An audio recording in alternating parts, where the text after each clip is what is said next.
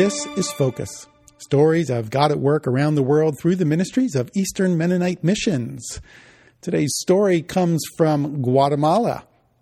From the very first small group of Quechua believers meeting in 1971 to a dynamic network of more than 130 congregations today. This is the story, briefly told, of the Quechua Mennonite Church, and it's one of missional obedience and God's faithfulness.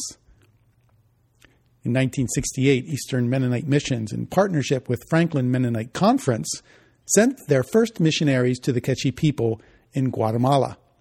Helen and Larry Lehman fresh from Spanish language school, were assigned to learn the Quechua language, to begin a church, and to begin a holistic mission program among the Quechua. Now, the Quechua are descendants of the ancient Mayan civilization and live scattered over the hills of northern Guatemala. In 1971, the first little group of Quechua believers was gathered together and began to meet regularly. Pablo Tzul, one of the first three to be baptized in 1972, became a leader in the church and a gifted evangelist. And he was instrumental in beginning many other congregations over the years. Even though they sometimes experienced persecution, the Kekchi would share the good news with their family and friends, and soon congregations were started in many various locations. Pastors were appointed from within the congregations and offered training a Bible Institute was built, and once every two months, the pastors and other interested people came for a week of training. Also, in 1971, the first nurse arrived and started a clinic. Later, more nurses arrived and established a program to train health promoters among the people. In the late 1990s, the government decided to establish a rural health program of its own and asked the Mennonite Church to manage the program in many communities. Now, at least 80% of the people living in rural areas could not read. Most could only speak Quechua.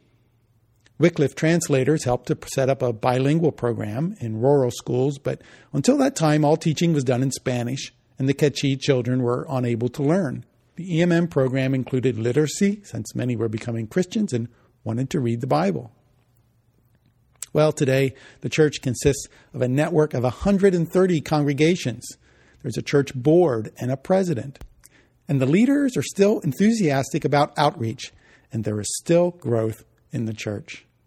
The relationship of EMM workers and the Quechua people has been mutually beneficial. Larry Lehman tells us that EMM brought the gospel to the Quechua and helped them grow in their understanding of the Word of God, while the Quechua challenged EMM workers with their sincere faith and commitment to godly living. What a wonderful story. To God be the glory. Finally, on Friday, November 16th, your gifts to Eastern Mennonite Missions can go further. During the 24 hours of extraordinary give, the Lancaster County Community Foundation and its sponsors expand any charitable gift of $25 or more given online at extragive.org. I also invite you to stop by 450 North Prince Street in Lancaster from 5 to 9 p.m. on, again, Friday, November the 16th for an extraordinary give party. And I thank you for your support of our work. Thanks for listening. I'm Joe Hollinger for Eastern Mennonite Missions.